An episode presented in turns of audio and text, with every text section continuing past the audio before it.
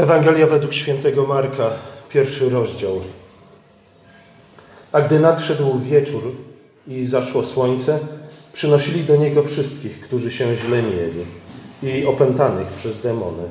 I całe miasto zgromadziło się u drzwi i uzdrowił wielu, których trapiły przeróżne choroby i wypędził wiele demonów, ale nie pozwolił demonom mówić, bo go znali. A wczesnym rankiem przed świtem wstał, wyszedł i udał się na puste miejsce i tam się modlił.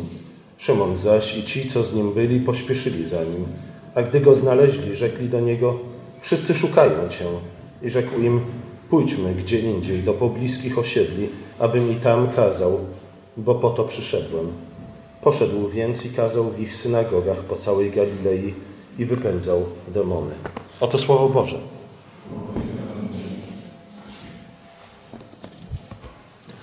Ewangelista Marek od samego początku swojej Ewangelii opisuje starcie z siłami demonicznymi.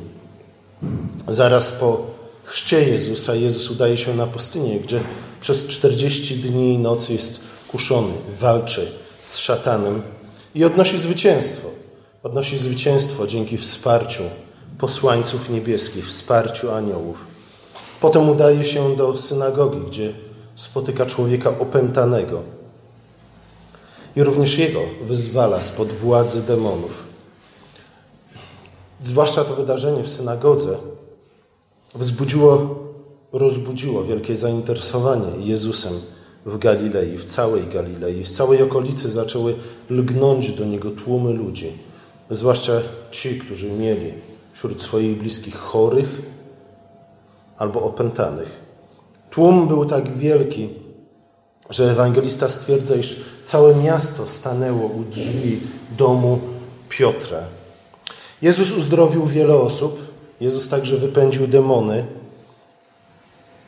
I to na pewno wzbudziło zainteresowanie Jezusem. Tak samo byłoby dzisiaj, gdyby ktoś z nas zaczął takie rzeczy robić. Wiele rzeczy twierdzi, że takie rzeczy robią.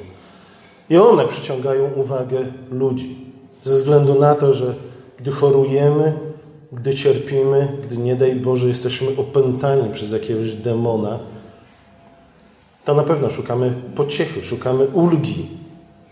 Wystarczy zajrzeć do do internetu gdzie mnoży się od spraw, od stron, od doradców, którzy gwarantują, gwarantują uzdrowienie, gwarantują wyzwolenie, gwarantują spełnienie wszystkich pragnień i marzeń naszego serca. I udajemy się za tymi ludźmi. Większość z nich to oczywiście szarlatani, którzy nie mają nic do pokazania po to, aby na zaświadczenie o prawdziwości swoich twierdzeń. Oczywiście znajdujemy tam wiele świadectw ludzi, którzy przy pomocy tego czy innego cudownego środka zostali uzdrowieni, ale słuchajcie, my moglibyśmy wyprodukować co najmniej 40 tego typu świadectw. Świadectwa tego typu niewiele oznaczają. Niemniej jednak ludzie szukają ratunku, ludzie szukają pocieszenia, ludzie szukają nadziei, dlatego lgną. Lgną do tych, którzy ją oferują. Jezus wydawał się być tym, który, który miał do zaoferowania ludziom nadzieję. Uzdrowił. Dokonał wiele egzorcyzmów, dlatego ludzie lgnęli do Niego. To było źródło zainteresowania osobą Jezusa. Do tej pory ludzie byli bezsilni wobec wielu chorób, a zwłaszcza wobec opętań przez demony. Teraz pojawił się ktoś, kto uzdrawiał każdą chorobę. Teraz pojawił się ktoś, wobec kogo nawet demony były bezsilne. Niewątpliwy sukces. I to zaraz na samym początku służby Jezusa. A jednak Jezus jakoś dziwnie reaguje na ten sukces. Z jednej strony zabrania demonom opowiadać o nim, z drugiej strony jakby ucieka od tych tłumów, które lgną do Niego. Właśnie ta reakcja Jezusa powinna nas jak najbardziej zaintrygować, ze względu na to, że raz ma miejsce, a dwa, że jest opisane na samym początku Ewangelii według świętego Marka, na samym początku Ewangelii. Ewangelista zdaje się nam dawać już od samego początku wskazówki, czego tak naprawdę powinniśmy szukać w tej Ewangelii. Czy powinniśmy zachowywać się jak te tłumy, które goniły za Jezusem ze względu na uzdrowienie? Czy może powinniśmy szukać w osobie Jezusa czegoś innego? Jezus udaje się na miejsce odludne i tam spędza jakiś czas w modlitwie. Jest to miejsce, które moglibyśmy opisać mianem pustyni, ze względu na to, że było puste. Był tam tylko Jezus, który się modlił. Ciekawe jest to, albo może wy powiecie mi, ile razy Jezus w Ewangelii Marka modli się? A może ile razy ewangelista opisuje Jezusa modlącego się?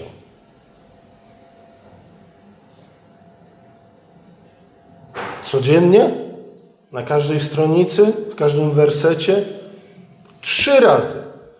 Trzy, przez trzy lata Jezus trzy razy się modlił. Nie wiem, czy aż taki wniosek powinniśmy z tego wyciągać, ale za każdym razem, kiedy ewangelista opisuje Jezusa modlącego się, opisuje go w podobnej sytuacji. W nocy, w odosobnieniu. Jezus nigdy nie modlił się na pokaz.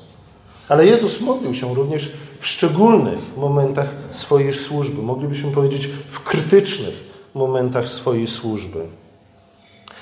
Pierwszy raz tutaj właśnie, na początku Ewangelii. Drugi raz zaraz po nakarmieniu pięciu tysięcy. A trzeci raz pod koniec Ewangelii, tuż przed swoim aresztowaniem w Getsemanie. Zawsze modli się w nocy, zawsze modli się na osobności. Oczywiście w Getsemanie chciał, żeby apostołowie, przynajmniej trzech z dwunastu, towarzyszyło mu w modlitwie, ale nawet oni zasnęli. Za każdym razem jednak mamy tu do, mamy do czynienia, kiedy Jezus się modli z krytycznym momentem Jego służby. I w jakimś stopniu wszystkie te modlitwy Jezusa przypominają to, co być może było pierwszą modlitwą, a więc czwartą modlitwą Jezusa. Te 40 dni, które Jezus spędził na pustyni w walce z szatanem, którą wygrał. Nie było to ostateczne starcie z szatanem, ale najważniejsza była to zapowiedź tego, co później wydarzy się na krzyżu. Te wszystkie krytyczne momenty w służbie Jezusa, kiedy Jezus oddala się od innych ludzi, idzie się modlić, wskazują z jednej strony właśnie na te 40 dni spędzone na pustyni, gdzie Jezus odniósł pierwsze, początkowe zwycięstwo nad demonicznymi siłami i oczywiście wskazują na to końcowe starcie na krzyżu, gdzie Jezus również walczył z demonami w osamotnieniu.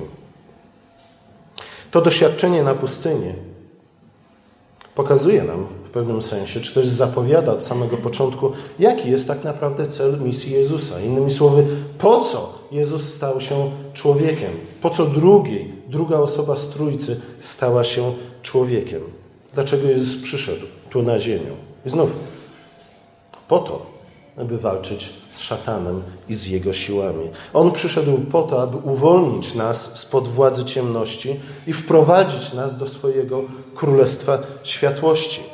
Za każdym razem, kiedy Jezus modli się na wodosobnieniu, z jednej strony mogliśmy powiedzieć, przypomina sam sobie, ale ewangelista opisując tę modlitwę, przypomina nam, po co Jezus przyszedł na ziemię.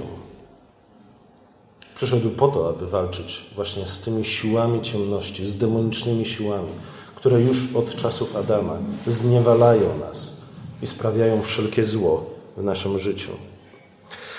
Kiedy Piotr i apostołowie zorientowali się, że Jezus odszedł, poszli go szukać, ze względu na to, że wciąż tłumy czekały na posługę Jezusa. Kiedy go znaleźli, powiedzieli do niego: Wszyscy cię szukają. Oczywiście w tekście trudno wyczuć jest ton głosu, ale wydaje mi się, że Piotr wypowiedział te słowa niejako z wyrzutem. Wszyscy Cię szukają. Zobacz, całe miasto przyszło. W zasadzie cała Galilea przyszła po to, żeby się spotkać z Tobą. Czyż nie o to Ci chodziło? Co robisz tu na odludziu? Podczas gdy powinieneś być pośród tłumów, które lgną do Ciebie, które garną się do Ciebie. Mogłoby się zdawać, że właśnie takiej reakcji Jezus oczekuje. A jednak nie. A jednak nie. Dlaczego? Dlaczego Piotr, dlaczego apostołowie i po części my jesteśmy w błędzie. Na to, że jesteśmy w błędzie, wskazują słowa Jezusa, jakimi odpowiedział na wyrzut ze strony Piotra. Pójdźmy gdzie indziej, do sąsiednich miejscowości, abym i tam co robił?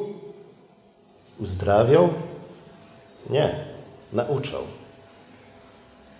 Po to bowiem przyszedłem. Nie, innymi słowy, głównym celem misji Jezusa nie było uzdrawianie ludzi. Jeśli sprowadzamy Ewangelię do dobrego samopoczucia, jeśli sprowadzamy Ewangelię do stwierdzenia w zdrowym ciele, w zdrowy duch, to kompletnie minęliśmy się z tym, co ewangeliści chcą nam przekazać w swoich tekstach. Apostołowie póki co także nie rozumieją Jego misji, nie pojmują, dlaczego Jezus przyszedł na ten świat. Nie pojmują też w gruncie rzeczy, kim jest. I przez długi czas nie będą tego pojmować. Pamiętamy tego samego Piotra, który powiedział: Panie Jezu, ale przecież nie musisz iść na krzyż, nie musisz umierać. Zobacz tłumy, które garną się do ciebie. A wtedy Jezus powiedział do niego: Piotrze, lubię cię, ale mówisz nierozumnie. Przez ciebie przemawia sam szatan. Myślisz bowiem nie o tym, co boskie, ale o tym, co ludzkie. Masowe uzdrowienia, w pewnym sensie także te kilka egzorcyzmów, na pewno wskazują na cel ostateczny misji Jezusa, ale nie są celem samym w sobie. Jezus nie przyszedł do nas jako wielki lekarz, po to, żebyśmy żyli w zdrowiu do końca życia. Nie. On przyszedł po to, abyśmy, kiedy skończy się nasze życie, mogli nadal żyć w Nim. Te uzdrowienia wskazują na coś większego i ważniejszego. Są znakami, drogowskazami. Wzywają nie tylko do pójścia za Jezusem, nie tylko przywołują nas do Niego, ale także wskazują, co tak naprawdę jest istotne, czy też najistotniejsze w Chrystusie, w Jego misji, a w związku z tym również w naszym własnym życiu. Wzywają nas do tego, abyśmy przyszli do Niego nie tylko po to, aby zaspokoić te nasze jak najbardziej realne potrzeby, ale przede wszystkim do tego, abyśmy zawierzyli Mu i w związku z tym poszli za Nim i naśladowali Go. Tłumy w związku z tym nie reagują na dzieła i na słowa Jezusa we właściwy sposób. Tak lgną do Niego, ale nie o to Jezusowi chodzi. W tym opisie nie czytamy ani razu o pokucie i o nawróceniu. Jezus przyciąga te tłumy głównie jako cudotwórca, głównie jako uzdrowiciel. Jeśli my przychodzimy do Jezusa jako do cudotwórcy, jako do uzdrowiciela, tudzież jako do mędrca, który powie nam, jak mamy sobie poukładać życie, żebyśmy na łożu śmierci za bardzo nie żałowali tego, jakie przeżyliśmy, to mijamy się. Mijamy się z treścią Ewangelii, mijamy się z samym Jezusem. Jezus przyciąga tłumy jako cudotwórcę, a nie jako zbawiciel. Dlatego Jezus postanawia odejść. Po pierwsze, aby modlić się na odludziu, ale następnie, aby udać się do innych miast, aby tam głosić Ewangelię. Oczywiście również uzdrawiać, ale znów przede wszystkim, aby głosić Ewangelię. Później o tych wszystkich miastach galilejskich, w których Jezus dokonał tak wiele cudów. Nie to tam, nie tylko dokonywał uzdrowienia, ale także przemienił wodę w wino. Tam wzbudzał zmartwych, tam wyspędzał demony. To właśnie o miastach galilejskich. Później Jezus powie w sposób bardzo mało przychylny. Biada Tobie, Korozain, biada Tobie, Betsaido. Gdyby w Tyrze i Sydonie działy się te cuda, które u was się działy, już dawno by pokutowały w worze pokutnym i popiele i nawróciłyby się. Dlatego mówię wam, lżej będzie Tyrowi i Sydonowi w dniu sądu niż wam. A ty, Kafarnaum, czy aż do nieba masz być wywyższone, aż do piekła stąpisz? Bo gdyby w Sodomie dokonały się cuda, które u ciebie miało miejsce, ocalałaby aż po dziś dzień. Dlatego mówię wam, że ziemi Sodomy lżej będzie w dniu sądu niż tobie. I cóż z tego, że spotkali Jezusa, Jego cudotwórcę, jeśli ich los miał być gorszy niż los Sodomy i Gomory. Jeśli my spotkamy, nawet gdyby Jezus nas uzdrowił z wszystkich naszych bolączek, nawet gdyby Jezus przedstawił nam super biznesplan dla całego naszego życia, to i tak moglibyśmy skończyć w piekle. Nie? I tak moglibyśmy zatracić nasze dusze. Czy warto by to było? Wtedy to nasze spotkanie nie dość, że niewiele byśmy w gruncie rzeczy na nim zyskali, ale wręcz przeciwnie, stracilibyśmy. Ze względu na to, że wtedy Jezus skierowałby do nas dokładnie te same słowa, które skierował do miast galilejskich. Szkoda, że uczyniłem Ci tak wiele dobrego w Twoim życiu, ze względu na to, że ta dobroć, którą Ci okazałem, nie doprowadziła Cię nigdy ani do pokuty, ani do nawrócenia. Celem Jezusa nie było uzdrowić tylu ludzi, ilu się da. Gdyby chciał, to by to zrobił. Zgadza się? Celem Jezusa nie było dokonać tylu egzorcyzmów, ilu się da. Tu sprawa jest trochę bardziej skomplikowana, ze względu na to, że tak. Głównie po to Jezus przyszedł. Nie, I największy egzorcyzm, który dokonał, to była właśnie egzorcyzm dokonany przez Jego śmierć na krzyżu. To właśnie wtedy szatan został wyrzucony z niebios. Już nie oskarża nas przed obliczem Ojca.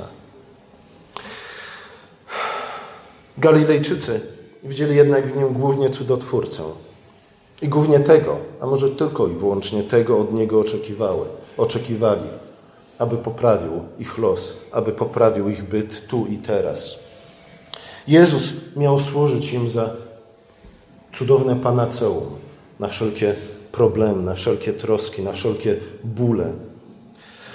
Panaceum na troski i bóle i problemy, z którymi oni sami nie byli w stanie sobie poradzić.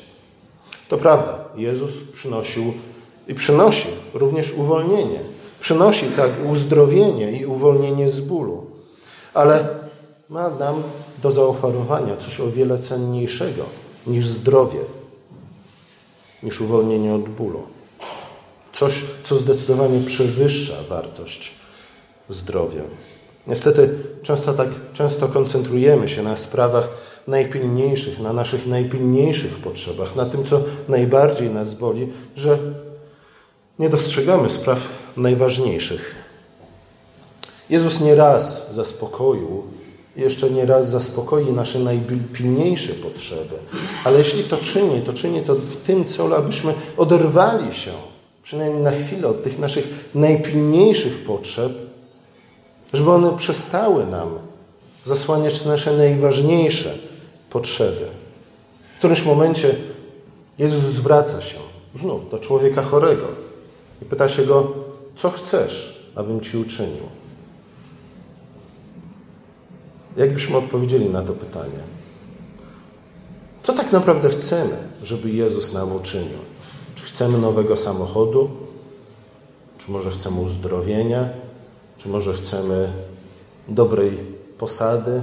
Czy może chcemy znaleźć właściwą osobę, z którą byśmy mogli spełnić, spędzić resztę naszego życia? Jeśli takiej odpowiedzi udzielimy na pytanie Jezusa, a pamiętajmy, mamy tylko jedną odpowiedź, to będzie to błędna całkowicie odpowiedź. To wtedy zrównamy się do miast galilejskich. Co chcesz, abym ci uczynił? Jedno życzenie. Powiedz mi. Piknik na skraju drogi. Bracia Strugatcy. Czytaliście? Przynajmniej jedna osoba czytała i słusznie, bardzo dobra książka, nie? ze względu na to, że tam pojawia się właśnie to pytanie, jedno życzenie. Co chcesz, abym ci uczynił? Może głównym błędem Galilejczyków były, było właśnie złe odczytanie tych egzorcyzmów, które dokonał Jezus na samym początku. Nie umniejszając cierpień spowodowanych chorobami, należy stwierdzić, że nie one stanowią główną przyczynę niedoli ludzkiej. To nie nasze cierpienia są z cierpienia spowodowane chorobami, są są główną przyczyną naszej niedoli. Tą główną przyczyną jest bowiem duchowe zniewolenie. Choroba, która toczy nasze dusze od czasów Adama. Dlatego nawrócenie jest o wiele ważniejsze niż uzdrowienie. Pojednanie z Bogiem jest o wiele ważniejsze niż kondycja fizyczna. Zdrowy duch jest o wiele ważniejsze niż zdrowe ciało. A zatem, czy szukamy Jezusa jako tego, który uzdrowi przede wszystkim nasze ciała, który rozwiąże nasze problemy, a może szukamy Go raczej jako tego, który jest w stanie zbawić nasze dusze?